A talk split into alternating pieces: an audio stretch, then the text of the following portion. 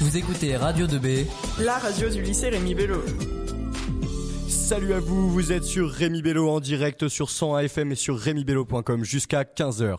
Et tout de suite, nous accueillons les premières ailes du lycée en littérature espagnole qui nous présentent El Ricon Hispanico.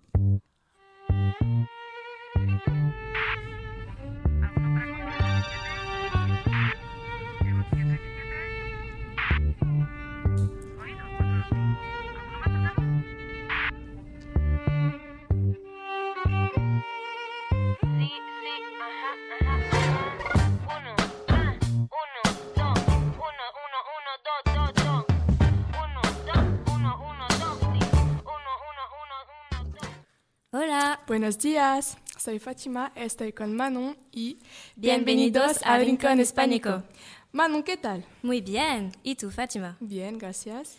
Nous espérons que les auditeurs vont bien également.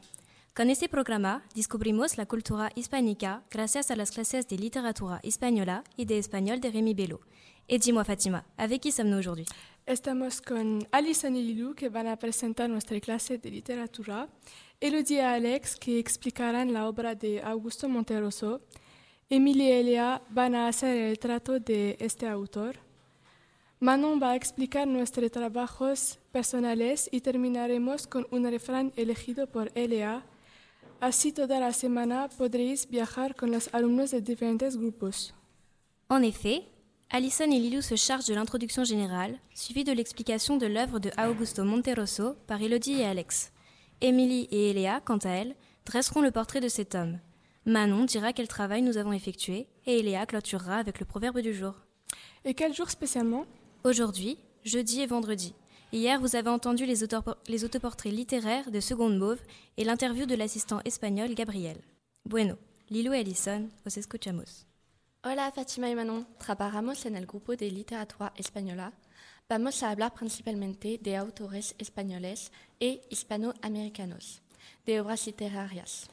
También interpretamos y leemos obras, escribimos imaginamos puestas en escenas, canciones o teatro, vemos cine, observamos y escuchamos obras y estudiamos su réception. En effet, en littérature on lit, on interprète et on étudie des œuvres. Nous allons vous expliquer ce qu'est la littérature. Vous avez sûrement déjà dû lire des livres, oui, mais savez-vous vraiment ce qu'est la littérature? Son principalmente obras escritas y orales, se crean dentro de la sociedad, también permiten transmitir un mensaje. La literatura se compone de généros y subgénéros. La littérature est constituée d'œuvres écrites ou orales qui se composent de genres et de sous-genres dans la société. En clase estudiamos un género literario que es el cuento. La obra que estudiamos se compone de solo siete palabras. ¿Un cuento de siete palabras? No me lo creo. Sí, es posible. Es un cuento breve. Nunca he visto en la literatura una obra tan corta. Es el cuento más corto de la literatura. No es posible. Alex y Elodie van a darnos precisiones. Bien, uh, ahora algo de cultura con Alex y Elodie. Hola, somos Alex y Elodie. Hoy presentamos el cuento más breve de la literatura. Este cuento fue escrito por Augusto Monteroso. Entonces, se compone de siete palabras y dice, escucha bien, cuando despertó, el dinosaurio todavía estaba ahí. Podemos identificar a dos personajes, el dinosaurio y un personaje desconocido. Ah oui, que sept mots. Et un personnage inconnu, Elodie. Oui, il est représenté dans ce conte en début de phrase par cuando despertó, du verbe despertar qui signifie se réveiller. Il est au passé simple, troisième personne du singulier, mais qui se réveille? Il, elle, on ne sait pas, aucun sujet n'est identifié.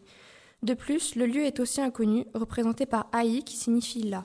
Surprenant, un dinosaure dans le conte Mais c'est pourtant un animal préhistorique, fantastique ou encore monstrueux. Si, este breve cuento puede pertenecer a diferentes géneros literarios. Ah oui, on peut donc le ranger dans plusieurs genres littéraires. Mais lesquels?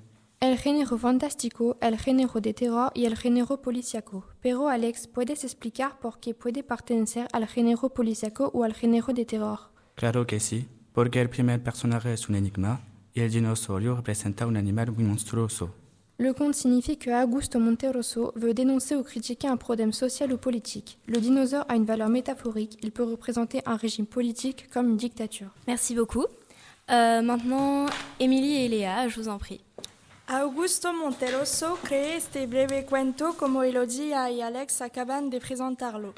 ¿Realmente el dinosaurio es el cuento más corto de la literatura española?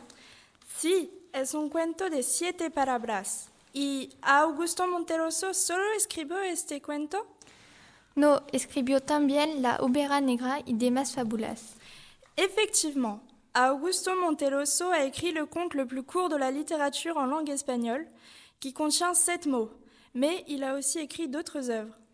¿Puedes hacernos el retrato de Augusto Monteroso?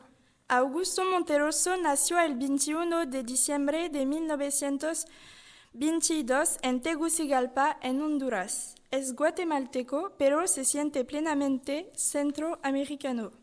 ¿Y por qué Augusto Monteroso se siente centroamericano? En efecto, Augusto Monteroso no puede elegir su nacionalidad de Honduras y de Guatemala, porque su madre nació en Honduras y su padre en Guatemala.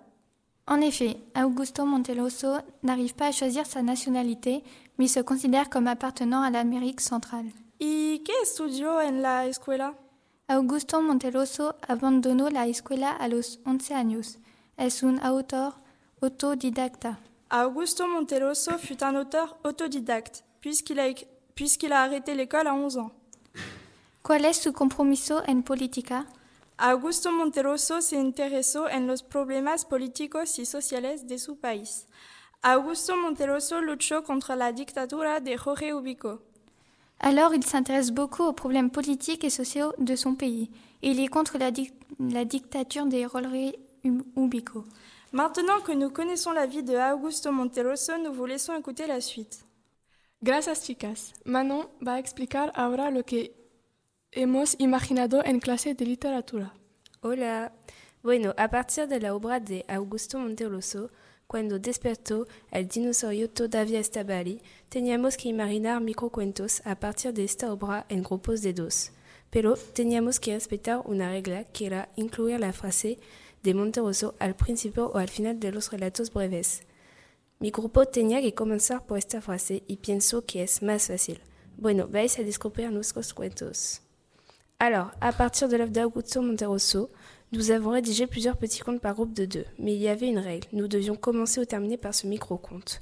De mon côté, nous devions commencer par cette phrase. Pour nous, il nous semblait que c'était le plus facile. Enfin, je vous laisse découvrir nos mini-œuvres à la façon Monteroso. Pour commencer, je vous propose d'écouter le conte que nous avons créé, Elia et moi-même. Cuando despertó el dinosaurio todavía estaba allí. Hacía mucho tiempo que el dinosaurio esperaba su comida con su caña de pescar.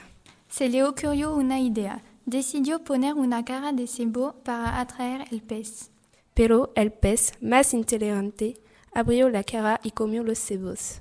Esta breve historia nos enseña que no hay que subestimar a más pequeño que sí mismo. Después vamos a escuchar el cuento de Fátima y Manon. Ayer le invitaron a un concierto de música en un lugar particular. Un dinosaurio cantaba una canción que sonaba de un único color. Este verde cantor estaba en una escena elevada. Era raro, porque había personas de todos los orígenes.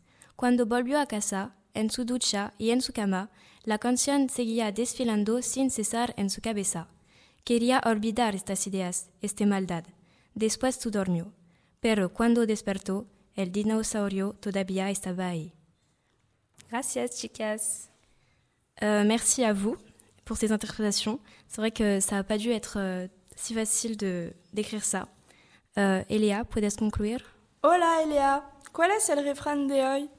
Porque estamos en octubre y el frío está empezando a llegar y el herido en octubre el hogar de Lina cumple.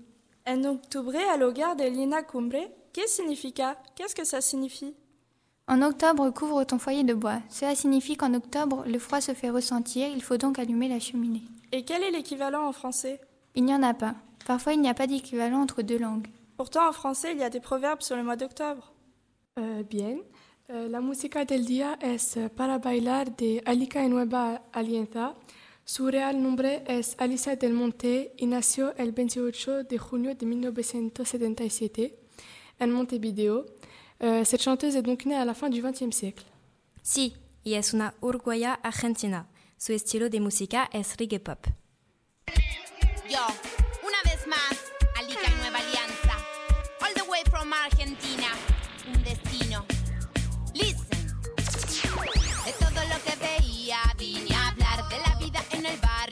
Vine a contar todo lo que quería. Vine a buscar, reúno a mi gente para bailar.